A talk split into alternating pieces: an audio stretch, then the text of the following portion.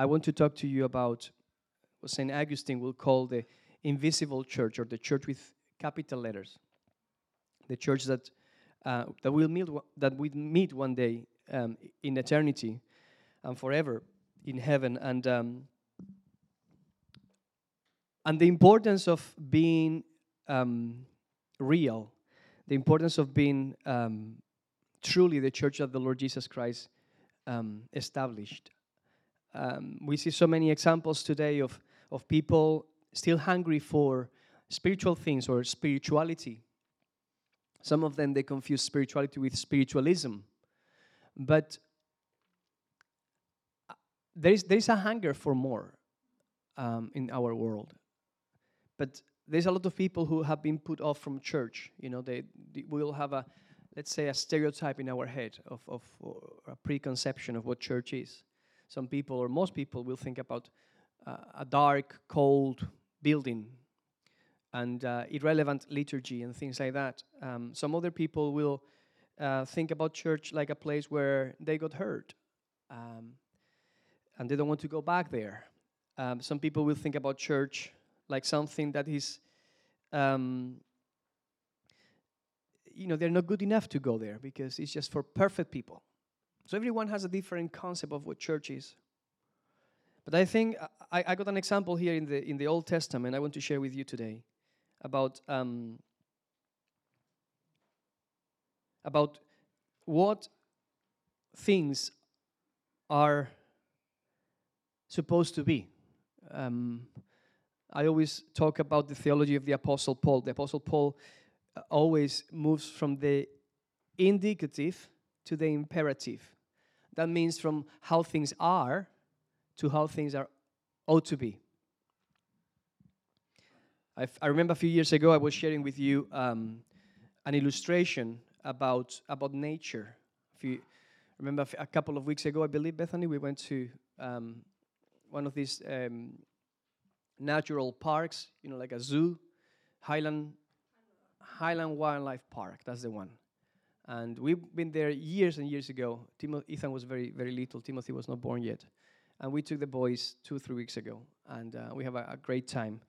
Uh, you should go. They got new polar polar bears, a baby polar bear, which was beautiful, and uh, we have a, a, wonderful time. And uh, you know, when you drive there, and then you see the beauty of this nation, the beauty of Scotland, right? The you know the mountains and uh, and the heather and the reindeers and all these different things that we see, right? Um, and then you get there, and then you see all these animals. Some of them are not from here, some of them um, were here at some point, like wolves and bears and things like that, right? And then you see that even the conception that we have of this nation today, of Scotland, is not what Scotland used to be. Do you know that Scotland has only 1% of the trees that they used to have a few hundred years ago? So that picture of, you know, when you drive around and then you see all these barren mountains with a little bit, a few trees, you know, here and there, but barren mountains with, with no trees. You know, hundreds of years ago, those mountains were full of vegetation and full of trees. And they were, for different purposes, they were cut. And uh, so even, even our, our own um, nature you know, we have to do like the Apostle Paul, they, you know, they, from the indicative to the imperative, how things are to how things are ought to be. And how um, Scotland has made a, a, fantastic effort to reintroduce um, more trees and reintroduce more animals. And uh, the red kites came back and uh, a, f- a few years ago. And it's just a wonderful, wonderful thing, isn't it? When I think about the church, I, I, I see, I see the church as a, as a, as a constant um, working ground where wicked people have done a lot of damage and, and brought a lot of bad reputation. But at the same time, it's a living organism that is bringing life daily to hundreds of people, thousands of people around the world. People are still willing to die for the message of the cross. People are still willing to go way beyond their own um, comfort zone just to get the message across and to, and to preach the message. Which, by the way, now that I said that, um, we have some um, leaflets and some information about the um, Revive Scotland event that is taking uh, three weeks, something like that. So just just get some information. There's little little leaflets and then also big posters. So if you if you own a, a business and you want to put the poster in your business or whatever, uh, feel feel welcome. Okay, to to take um, a few with you, um, and keep praying for for for that event. Um, but what I'm trying to say is, the church is, is a powerful, a powerful um, living organism. Um, some people have this picture of the church being like a, like a cruise, you know, when you sit down and then you enjoy a lovely program, especially bigger churches, you know, when you get professionals doing everything for us. But I think th- the church shouldn't be a, a, a, cruise ship. It was it it's supposed to be a fishing boat. We're, we're all working and we're all, we all have different skills. And there are people who have different skills, and, and, but we all have to pull our way together. Um, some people think about the church as a, as a museum, a museum of saints. And there are churches that they have icons with all the saints there. And um, the church should be more a hospital for sinners. I was in the hospital last night, as you can imagine, as you can see.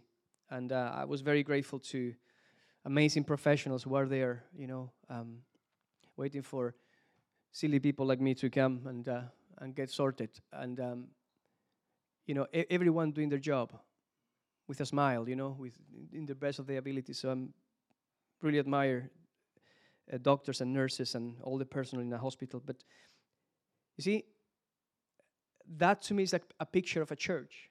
Everyone doing their little bit, and um, there's not much comparison in a hospital. I mean, you, you can have hundreds of nurses and many doctors.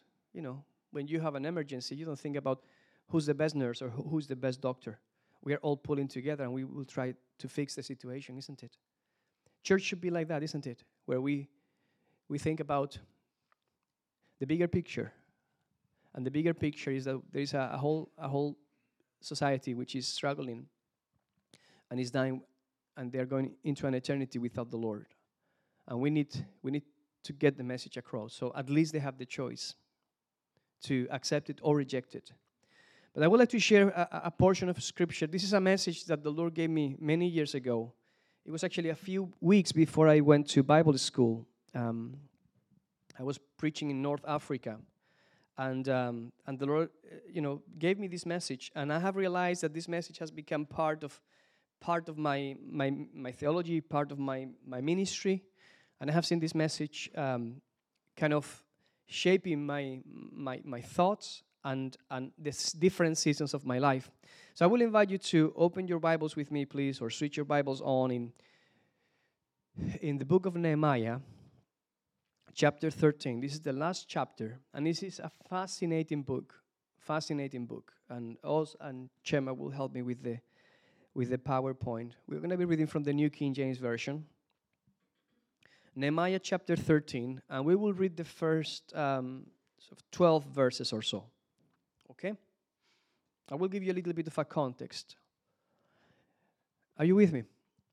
Okay, Nehemiah chapter 13, verse 1 says, On that day, they read from the book of Moses in the hearing of the people, and in it was found written to in it it was found written that no Ammonite or Moabite should ever come into the assembly of God. Because they had not met the children of Israel with bread and water, but hired Balaam against them to curse them. However, our God turned the curse into a blessing. So it was when they had heard the law that they separated all the mixed multitudes from Israel. Now we, we move to a, a different section, but let me just stop here for a minute. Basically, what happened people of Israel are coming back from the exile, and uh, we see a, a, wonderful restoration happening. And Nehemiah and Ezra, and other key leaders, were very important, um, in, you know, in, in, in, in, rebuilding Jerusalem, in rebuilding the temple, and rebuilding the, the walls. Nehemiah was in charge of rebuilding the, the walls and to bring also spiritual um, um, restoration. Uh, we don't have the time to get in, in depth, but basically what they did is they built this wooden platform. And, uh, and all, all, the Israelites, after seven years, that they were not able to uh, or some of them they probably forgot even how to speak Hebrew. After 70 years, they came back and they built this wooden platform. And for two or three days, they read the whole Word of God for the first time. And uh, when they got to this particular text, which is a quotation of the book of Deuteronomy, chapter 23, verses 3 and 5, when he says that no Ammonite and Moabite should ever enter in the assembly of the Lord up to the 10th generation. Um, of course, there's, there's a lot going on here. Ammonites and Moabites, if you remember, they were the, the children of an incest sexual relationship between Lot, that was the nephew of Abraham, and his two daughters. When they came out of Sodom and Gomorrah, you know the story. Um, his wife um, died on the way. She becomes she became a statue of salt, and um, Lot refuge with his daughters in in the in the mountains. And you know the daughters thought, you know, the whole land is is destroyed. There there are no men around, which was not the case, but that's what they thought. So let's just make our father drunk and, and let's sleep with him, and, and we will have um, uh, descendants. So the, the, oldest daughter slept with the father the first night, and then the second daughter the next, the next day. The Bible says that Lot didn't even realize what was going on. And um, from these two incest relationships came two children Ammon and Moab, the Ammonites and the Moabites. And then they were historically enemies of Israel at the point that they even hire a prophet so they could curse the Israelites when they were coming to possess the land. And uh, that, that prophet was Balaam, and uh, they, they basically um, hire him. And when he was trying to curse, the only thing that came out of his mouth was blessings. And this is, this is what the Bible is saying here. And then it was found when, when they have this particular day where they build this platform and then they read, read the Word of God. They see, uh, they, they, they go to Deuteronomy 23, and then they realized that many of them, when they were in this exile, they got involved with, um, with um, husbands and wives, got involved with people from other nations, especially Ammonites and Moabites. Now, um, many theologians believe that this particular context Deuteronomy 23 is referring to male, like, you know, that you will not receive um, uh, a male Ammonite or Moabite. But um, it was not forbidden, apparently, to, to get, you know, to marry with, you know, to marry a, a Moabite uh. So we see that in the, in the case of Ruth. Ruth was a, a Moabite, and she, she got married. Um, she was a proselyte, which means uh, converted to Judaism, and she got married um, uh, she married an Israelite, uh, and in that particular case, um, it was it was obviously um, allowed. But um, it seems from the Hebrew context, the male um, wording that is referring especially to uh, that you will not accept a male uh, Ammonite or Moabite into the family, into the assembly of God. So that was a, an important thing because when they came all the way from the exile they have to make a choice. And the choice is we are going to live in holiness, we are going to live according to, to the Word of God, or we will continue with our lives. Some of them um, separated, and some of them they were not willing to separate. So the ones who separate and trying to live a holy life, they they came back as you know they, they, they came back to the to the land. But the people that um, compromised, they were the so-called Samaritans. And that's why the Jews and the Samaritans, they couldn't stand each other because for, for a Jew, a Samaritan was a second-class Jew. It was a Jew that didn't stand for, for the Lord in the, in the key moment um, in, in, their spirituality, you see? So there's, there's a lot going on in, this just, in these three verses. It's a lot of history. But what I, what I want to emphasize for us in a practical level, because I'm talking, I'm preaching from the Old Testament, but I want to be practical today, is the importance of, of holiness. You're, you're thinking about the, the, the, people coming to the Lord, the people hearing the Word of God for the first time, people coming and being serious about, um, about the Lord. Thank you, Lord. They, I'm getting Pentecostal here.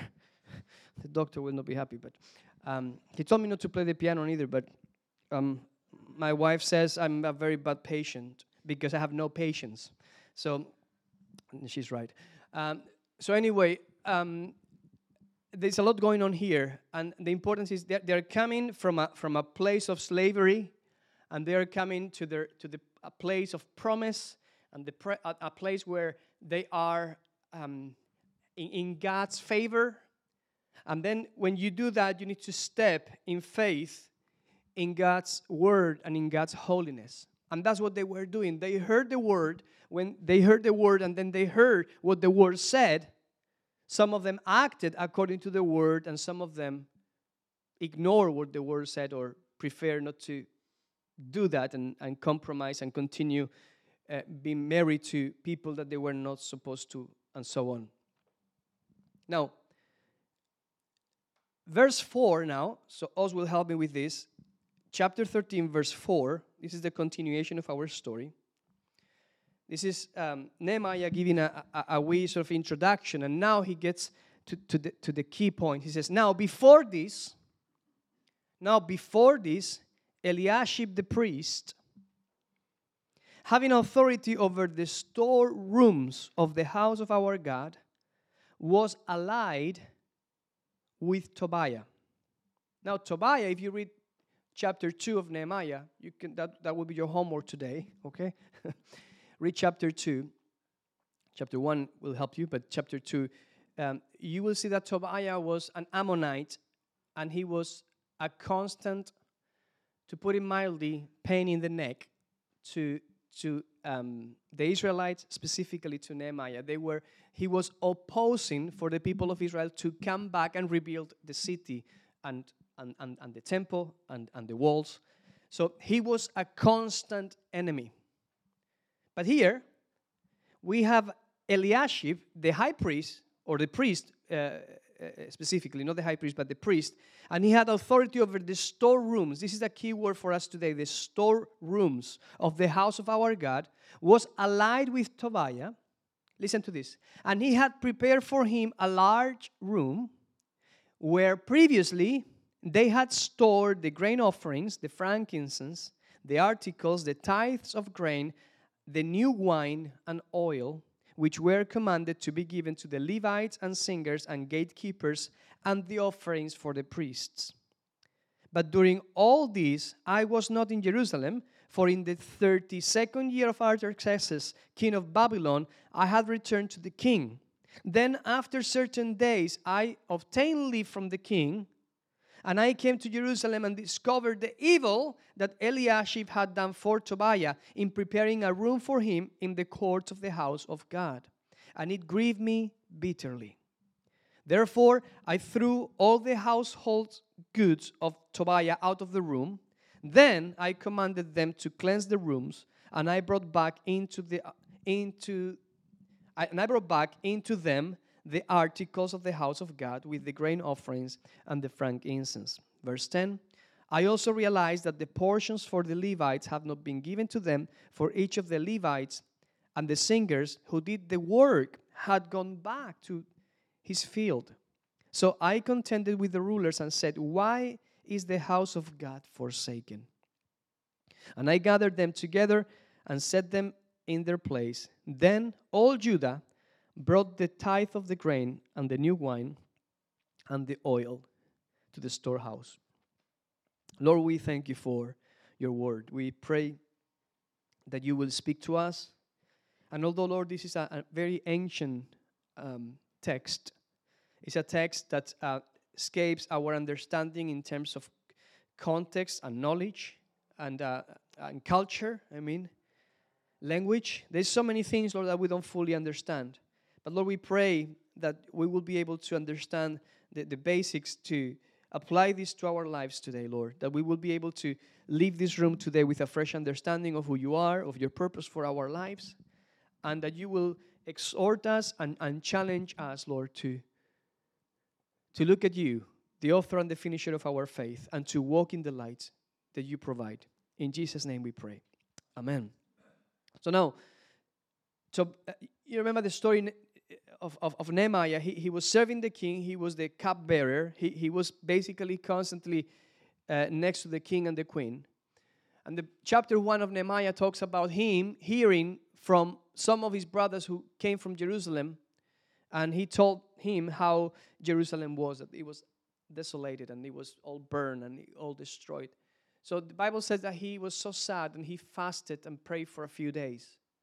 And then he, he asked the Lord to, for the Lord to give him favor uh, when he would be in the presence of the king. Now, when he went to the presence of the king, he was very sad. And when the king and the queen saw that he was sad, that was risk, you know, risking his life really, because in the presence of the king you cannot be sad. That's why they have all these clowns and all these uh, gestures, and you know, in the in the presence of the king, which was trying to be a symbolism of heaven, is just joy. There is no sadness. So suddenly, the cupbearer, seated basically next to the king and the queen, is serving, but he's, he's serving with a with a mood, right? And then the king and the queen saw him. They must be good people and they must love their servants because they says, Nehemiah, what's you know what's wrong with you? We have never seen you like this. You know, they could say, get out of here, or you know, or whatever, but you know, what's wrong with you? And that was the favor of the Lord. That's the prayer that he was praying before. And then he says, Well, this is what happened. I just heard news of my homeland is destroyed, my you know, Jerusalem, the house of my Lord, you know, that's all been burned and destroyed. There's and then the king and the queen says, what, what, what, do you want us to do? And he says, Just just give me leave. Just give me give me permission. Give me letters to go to, through the different countries. Give me a visa, basically, to go through the different countries. And if it please the king, please give me wood and, and, and different things that we will need to rebuild. And then the king says, Yes, but please come back soon. He loved him. They loved him. Both it was the king and the queen. Yeah, go ahead, but come back. And that's actually exactly what Nehemiah did. You see, in the, in the first chapters, he went there, he, it explains everything that he did and all the favor that the Lord gave him. And then at some point, he has to go back because he was accountable to his authority. And he went back to the king, and then he says here, for a few days. That in Hebrew, in Hebrew um, uh, literature could actually mean a couple of years. He could easily be away for two or three years. Now, when he comes back to Jerusalem again to keep on building and restoring, he realized that Eliashib, the priest, the guy that should understand, the guy that should know the word of God, he had become a relative. Doesn't it's not very specific this this version, but he actually became a relative with Tobiah, an Ammonite. And not only he has become a relative of, of him, which was forbidden for any Ammonite and, and, and, and, and Moabite to enter into the, the, assembly of the Lord according to Deuteronomy chapter 23, verses 3 to 5. They, everyone saw that and read that when they read the whole, the whole scripture that particular day. Everyone knew that. That's why Jews and Samaritans got separated. And then the priest, the one that should know, he becomes a relative of Tobiah. Not only that, his authority was over a storehouse, and there were six specific things that were supposed to be in that house for the purpose of serving in ministry. But what Eliashib has done is he emptied that room of the holy things and make a large room, a holiday apartment for this stinking Ammonite. So basically, we have the spiritual authority becoming a relative of an Ammonite, which it symbolizes an enemy of the people of God. And then we have this Ammonite living in a storeroom where holy things should be kept.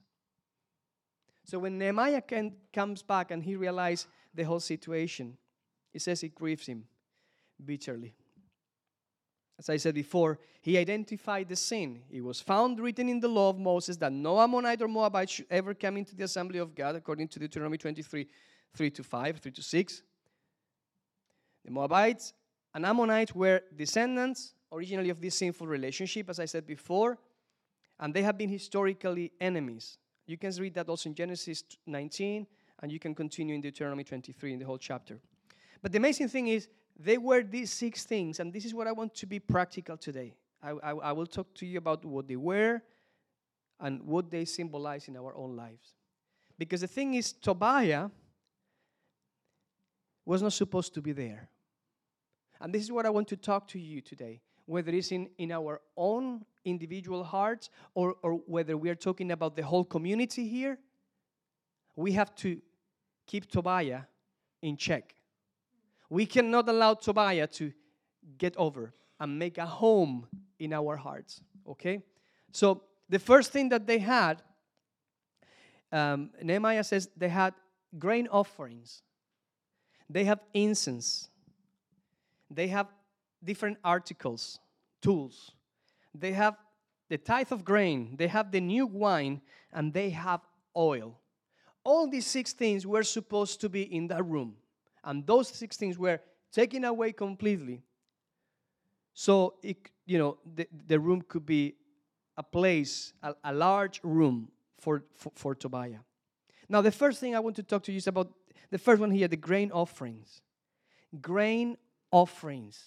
That's, that's when you had a harvest, and then you collect the grain, and then you bring it voluntarily like an offering. The Bible um, describes in Hebrews chapter 13, verse 15, it says, Let us continually offer the sacrifice of praise to God. That is the fruit of our lips, giving thanks to his name. So that those grain offerings, um, you know, in the Old Testament, they could be translated in our own times as our devotion, our praise, our worship. Is what we voluntarily choose to give God. Are you guys with me? Right? The second point, the incense. The incense obviously is a symbolism of prayer. Revelation chapter 5 verse 8 says, "And golden bowls full of incense, incense, sorry, which are the prayer of the saints." The next thing they have was the articles as tools to do ministry, which we you know we can compare that to our spiritual gifts. The spiritual gifts have been given to the church and the believers so we can edify the church. So these are our tools. So when we are here preaching, uh, worshiping, serving, we are all bringing our own gifts for the edification of everyone. Amen?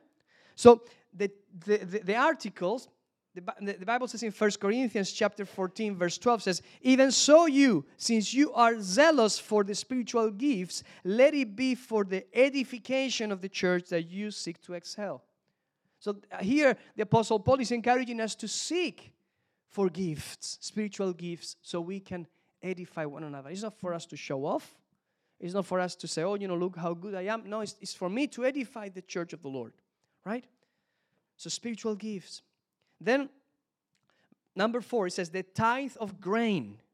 That's not the offering of grain, it's the tithe of grain, right? You see, there's a difference between tithes and offerings, right? When we, when we think about uh, tithes, tithe is we give God 10% of what we receive. We bring Him and we bring Him to, to, to, to, his, to His treasures. And, that, and that's the church, that's the local church where we are. We, we bring our tithes to the Lord, right? The offerings is something that you give as much as you want, whenever you want, to whoever you want. So that's the difference between, you know, some people say, you know, what's the difference between tithes and offerings? You know, we, we tithe to the Lord and we bring offerings, obviously, to the Lord, but we can give offerings to different ministries, different people. You know, that's why um, it's important that, that, that, we have a, a proper concept. Um, you know, so basically, our the tithe of grain here in, in, in the book of Nehemiah is basically the tithe of our goods. That the um, Deuteronomy chapter 14, verse 22 says, You shall truly tithe all the increase of your grain that the field produces year by year. So um, I, I, was talking to a friend this week and we were talking about tithes and offerings, and I said, Well, this is the way I see it. I think I think tithing is like worship. It's something that we, you know, we live on. You know, we, we constantly, you know, we, we worship God with our life, with everything we do. Everything we do is to worship Him. And I see offerings like praise. You see? That it comes sporadically you know sometimes it's you know you wake up in the morning and you just feel like praising the lord or you just put this music and you, you know praise is something that is spontaneous and you can you can do in different ways. You can praise god when you're in your car uh, you know and you're just singing along or you can be in your house and then all of a sudden the holy spirit comes upon you and you feel like you know speaking in tongues and praise the lord and shout and, and declare his goodness. You see that's praise. So again, it helps me to see tithes is like a, that's what I do. It's, off, it's, it's, a, it's a worship. It's a constant thing. I do it regularly. And praise, I do whenever I feel like it. Hallelujah. And I have actually, like David says, I force myself to praise. You know, he says, Oh, my soul, magnify the Lord.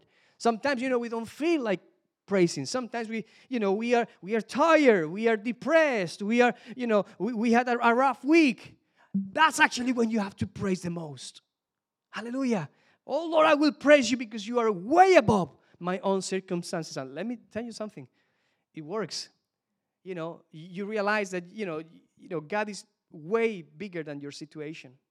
And when you start focusing on Him, you know, things start changing. The perspective of things start changing. Hallelujah.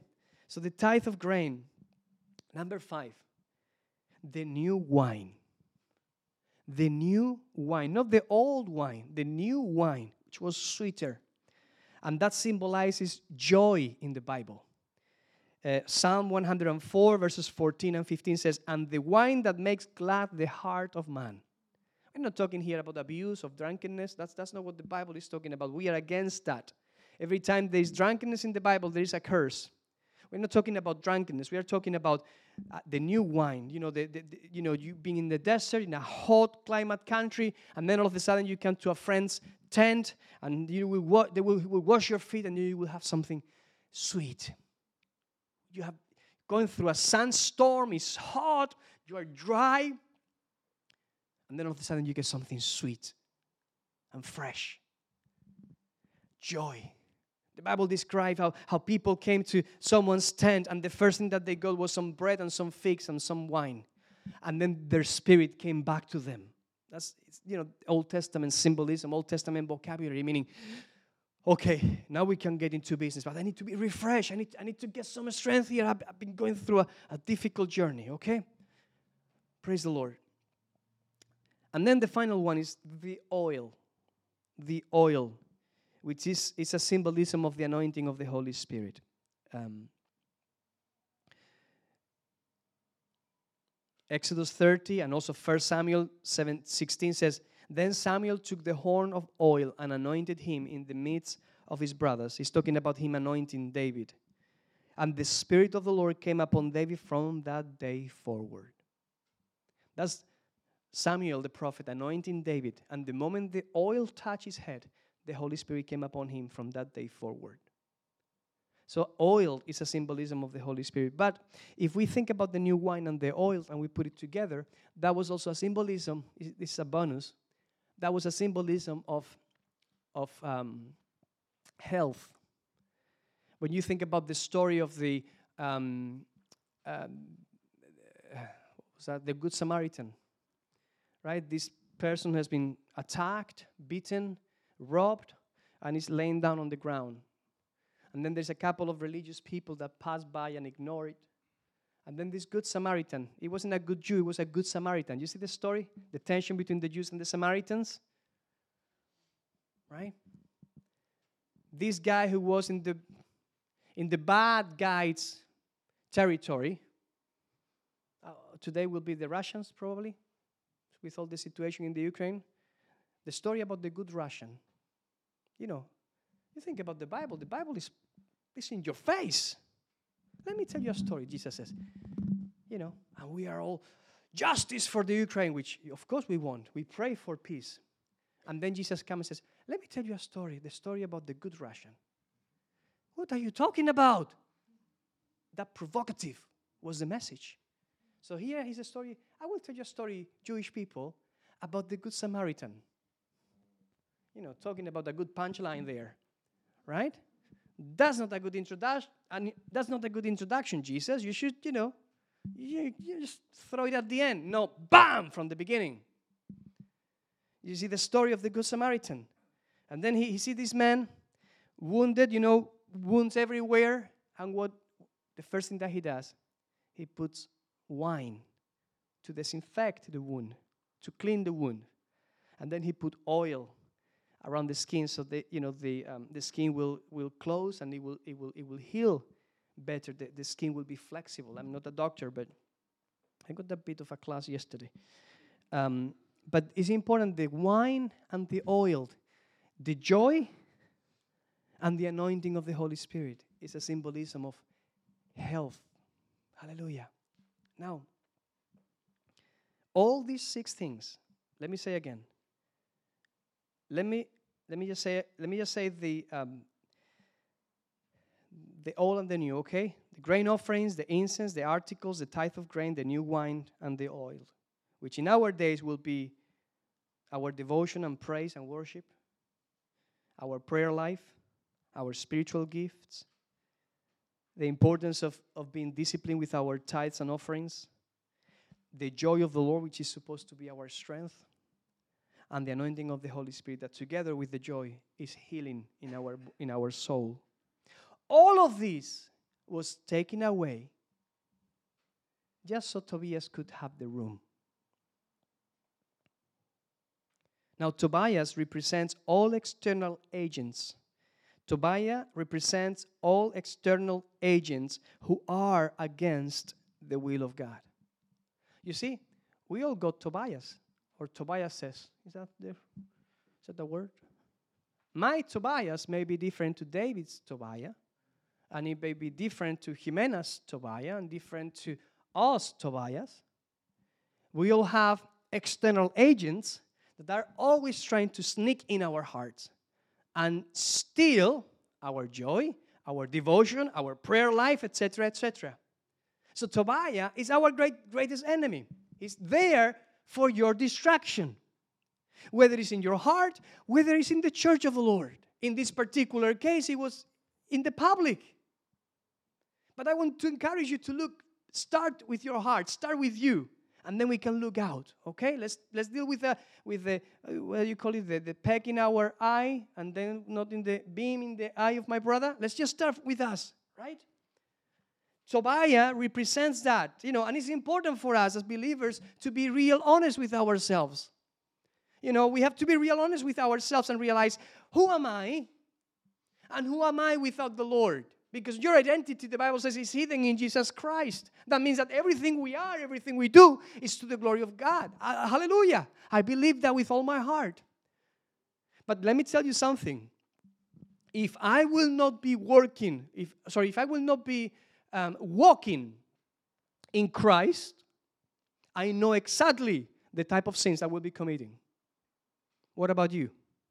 I know exactly what attracts me in my flesh and I run from it. And I'm every time I see anything, I I run from it. I don't I don't want to have that kind of life.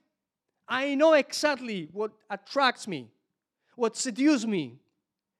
And I think we all as believers, we have to be aware of that reality. We, even, we have even seen the church of the living God in, in, in, you know, the church as an institution being seduced by politics, being seduced by fashion, being seduced by music styles, being seduced by flags and political approaches and and that's why I, I, I have, have chosen not to speak from this pulpit about politics ever. Because our calling is way higher than politics. And when, when Nehemiah came back and realized what Eliashib, the guy out of everyone, the, the one that was supposed to know. In verse 8, first part of verse 8 says, And I felt, it grieved me bitterly. He felt this pain. Nehemiah experienced a great pain due to this evil situation created by the religious leader Eliashib, the priest in consideration for Tobiah. It was not just, it was not just a temporal uncomfort.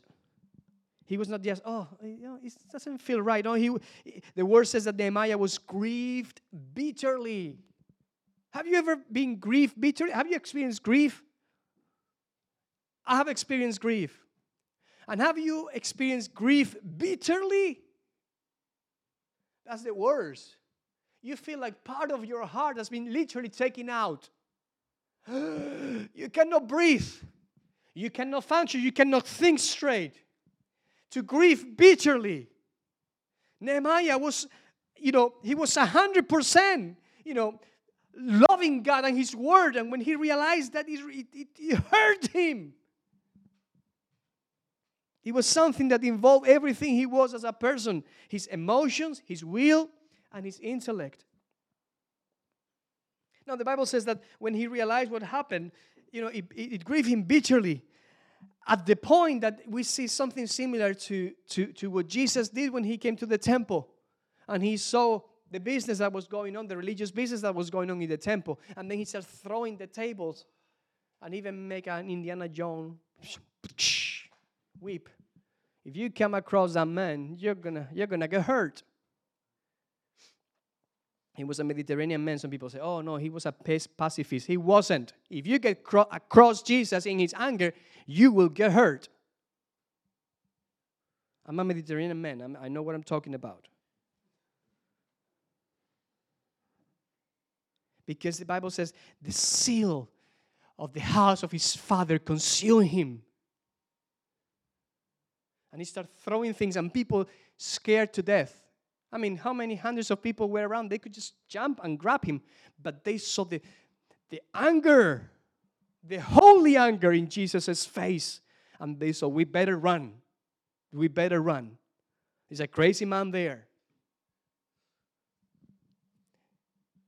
Nehemiah had that passion at the point that he went into into that room, second part of verse 8, and he threw out all the furniture from Tobias's house. The passion of Nehemiah for holiness exposed him before the people. And in a similar manner to Jesus Christ himself, as I said before, he used his physical strength as a final resource to such an abomination. As believers, we have to we have the responsibility to throw out of our temple everything that is not holy. You see, we are the ones responsible to identify Tobiases in our hearts. And we are responsible to throw that Tobiah and those furniture away. It is our job. It is not the pastor's job, the church job, your parents' job. You know, whoever we blame, it is our job. It is our choice. And am, am I going to live for God? Am I going to live a holy life? Or, I, or I'm going to keep on compromising? I'm going to go against the flow? and, and, and stand for righteousness, or I will try to blend in. Nehemiah decided to throw out, to clean the house, just like Jesus Christ cleansed, you know, he, he cleansed the, the temple of his father. Now, something amazing at the beginning of verse 9. He says, And then I commanded to clean or to cleanse the place. It is interesting to see how Nehemiah did not clean the room that was profanated, but he commanded to cleanse it. In the same manner, we have no power to clean ourselves, but we should ask the Lord to cleanse us with his blood. As Carl was just saying, you know, talking about communion. Jesus died at the cross, and he, he shed his blood, and his body was offered for us to experience that victory. So, although it is our job to take things out, we don't have the power to clean ourselves. This is amazing, isn't it? Nehemiah came, throw away all the furniture, but then he asked for someone else to come and clean. The same way, sometimes, you know, we have to take things out of our lives and say, Lord, please come and clean me. It is, it, is, it is not the job of the Lord to take things out of your heart. You have to do it. But then He will come and help you clean. He will come and help you tidying tidying up, okay? Now, very important point here. He says, I'm finishing by the way. Point number four, second part of verse 9. Nehemiah brought back. Nehemiah brought back the things that belong into that room. Remember those six things, right? He says that he brought back the basic elements of the Christian life the articles, the offerings, and the incense. Symbols of the spiritual gifts, worship, and prayer. Now, he brought three things, but there were six things. He brought three things. He brought the articles, which symbolizes our spiritual gifts. He brought back the offerings, which symbolizes our worship, and the incense, which symbolizes our prayer life. This is quite amazing that he just brought these three things, but there were six things. What happened to the other three? This is amazing because when we identify that there is a Tobias in our heart, it is our job to bring it out. It is our job to ask the Lord to come and clean us. But the amazing thing about the Lord is He's meeting us halfway. He doesn't come and expect you from day one to be just as you were before all the, fern- all the six things were taken away from that storeroom. But He's asking you to do three things to restore your devotion with God, to your worship, to restore your prayer life, and to start using your spiritual gifts. When I was 19, I came out of a, a very a very severe crisis in my life. For a couple of years, I loved the Lord, but I was not living right. And I got to this particular point where I surrendered to the Lord and I offered my life to the Lord. Um, I spent hours just weeping and crying and confessing all my sins. And uh, there was this particular old lady, you know, praying for me, doing this, helping me through, you know, like a counseling, pastoral counseling, if you like. Uh, she was an evangelist, and she was in town to do this big crusade. She spent the whole morning with me, you know, praying. And um,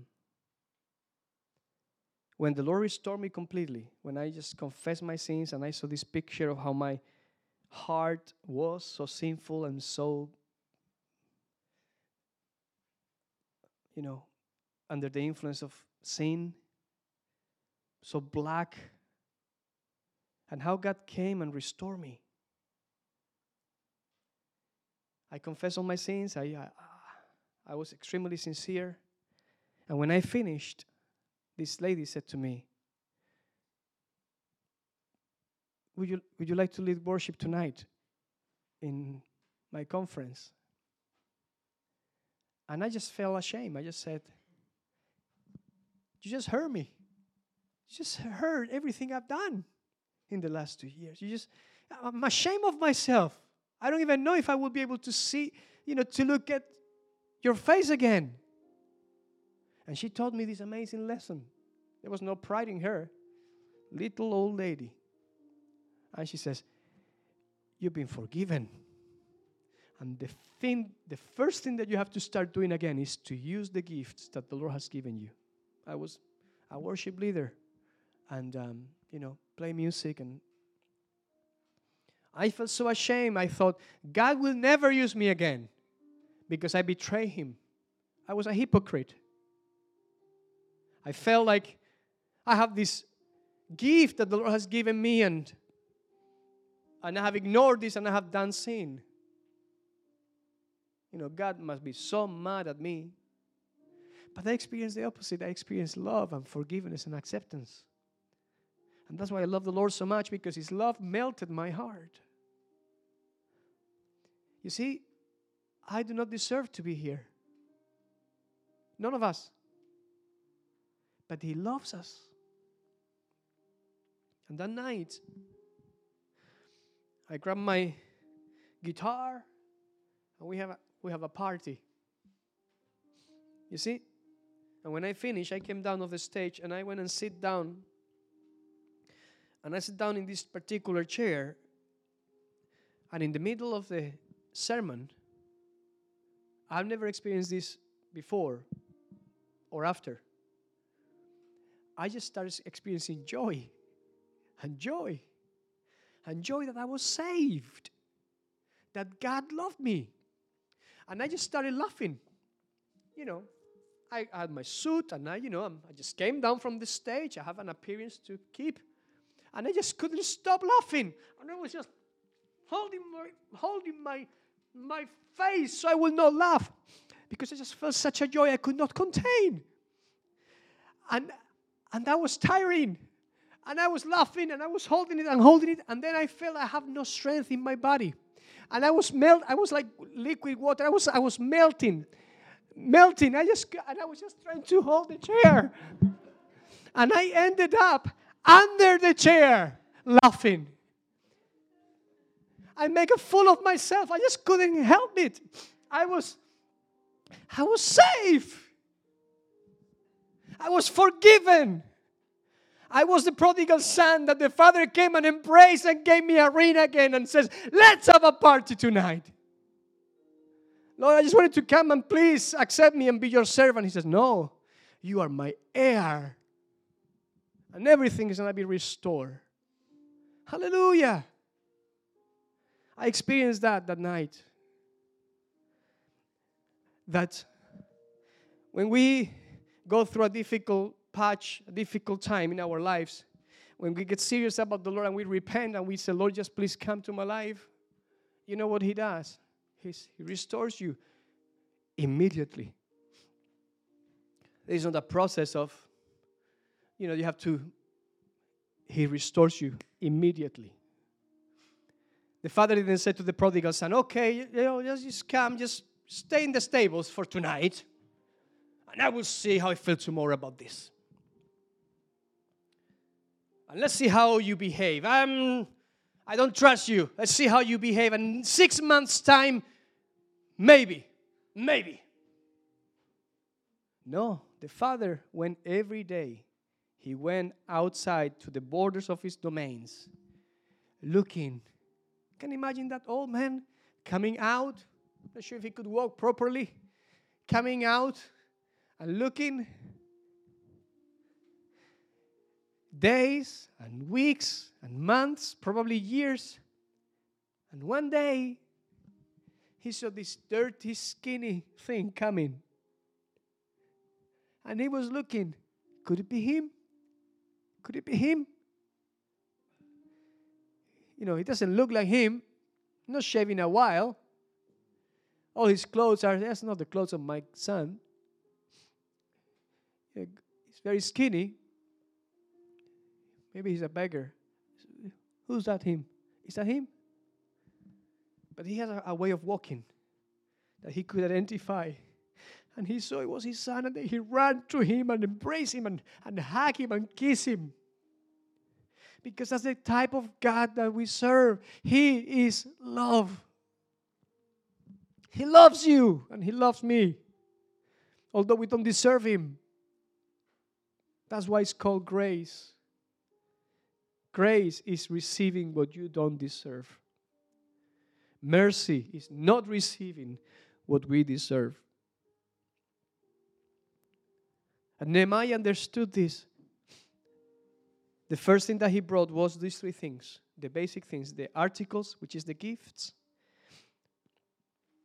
He brought back the equivalent of our devotion, our worship, our seriousness towards God and he brought back also the incense, which is the prayer life. But look what verse 12 says.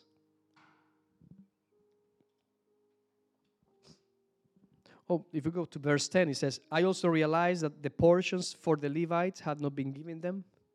For each of the Levites and the singers who did the work had gone back to his field. So I contended with the rulers and said, Why is the house of God forsaken. And I gathered them together and set them in their place. Call them all, put them in their place, pay back all their wages. You do what you are supposed to do. And when he did that, when he brought when he brought those three things, and when he put everyone in place, verse 12 says, Then all Judah brought the tithe of the grain, the new wine, and the oil to the storehouse. The three missing things. You see, when we repent from our sins, when we come to the Lord, we, when we reunite with the church, with the body of believers, we have to just do the basics. Just let the Lord use you. Keep on worshiping, keep on praying. In other words, talk to God, let God talk to you, and put into practice what the Lord has given you. But then, the tithe of grain, that's your faithfulness, that's your discipline. It will come. You may not get that the very, very first day, it will come. But then also the new wine and the oil came to the storehouse. Remember the new wine is joy. You will see how your life will start changing and God will start, you know, bringing you in the right direction. And the oil, the anointing of the Holy Spirit, the feeling, feeling His presence. And remember, n- new wine and oil, they symbolize also healing. When you come to the Lord, He embraces you. I can imagine that's that um, that um, um, prodigal son. I can imagine him, you know, coming so skinny and so um, stressed out that his father hardly recognized him. But he was probably he was hungry. He was starving. He actually wished to eat the things that the that the pigs were eating. He was probably wounded. He was probably bleeding. And although his father accepted him and embraced him, I can imagine his father saying, Son, I love you, but you stink. Let's give you a good bath. And let's sort out all those wounds. You've not been sleeping in the right place. You've not been eating well. You probably got a rash. You got wounds.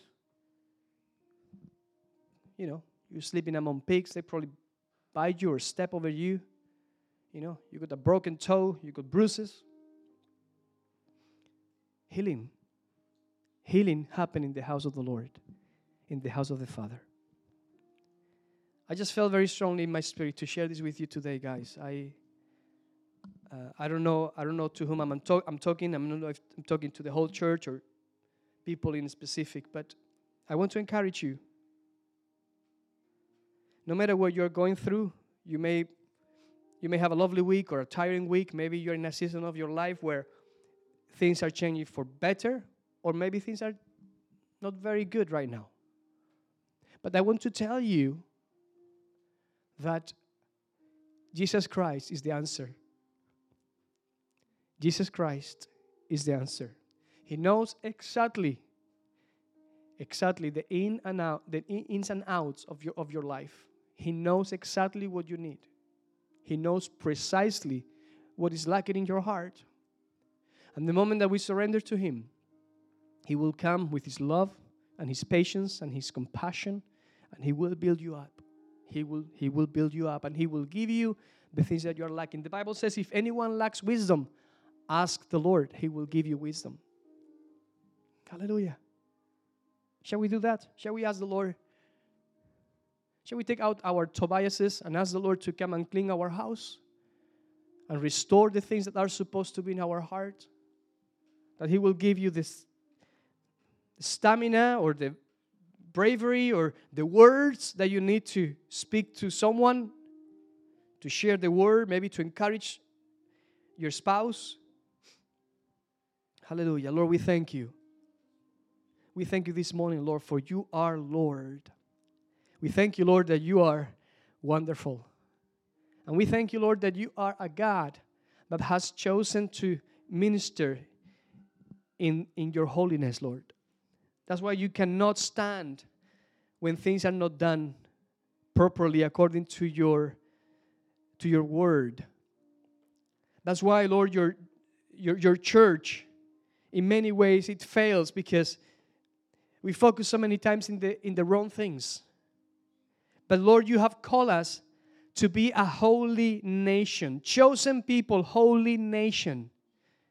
You chose Israel, and Israel messed up. You chose the church, and the church is also messing up. But you are constantly searching for worshipers who worship you in spirit and in truth. Lord, you are searching for people who are real. You are searching for people who are imperfect, but they're real. Lord, you are not calling for perfection in our lives. You are the perfect one. You make us perfect. You're not calling for people who are experts, but the Bible says that you equipped those that you call. Or I pray that no one in this room today, no one here in this message, whether it's today or in the years to come, that no one, Lord, will not respond to the calling of God in their lives because they're afraid of the transition and the changes. I pray, Lord, that you will empower, that you will give us the determination, that you will enlighten us, Lord, recognizing that we have been called to serve you. And although we don't know how sometimes, we do know that you will never leave us, you will never forsake us, that you will be with us always through thin and thick. You are God. And we worship you, and we believe you, and we trust you. Lord, we thank you. We thank you today, Lord. We thank you this morning for your word, and we thank you, Lord, for the beauty of your church. We thank you, Lord, for the freedom that we have to worship you, to come together as brothers and sisters, to pray for one another, to build one, one another, and to witness to the world that there is hope in Jesus, that the Word of God is still relevant today, that the, that blood 2,000 years ago is still saving and is still forgiving today. Lord, we thank you and we love you. In Jesus' holy name we pray. Amen and amen. Love you guys. God bless you.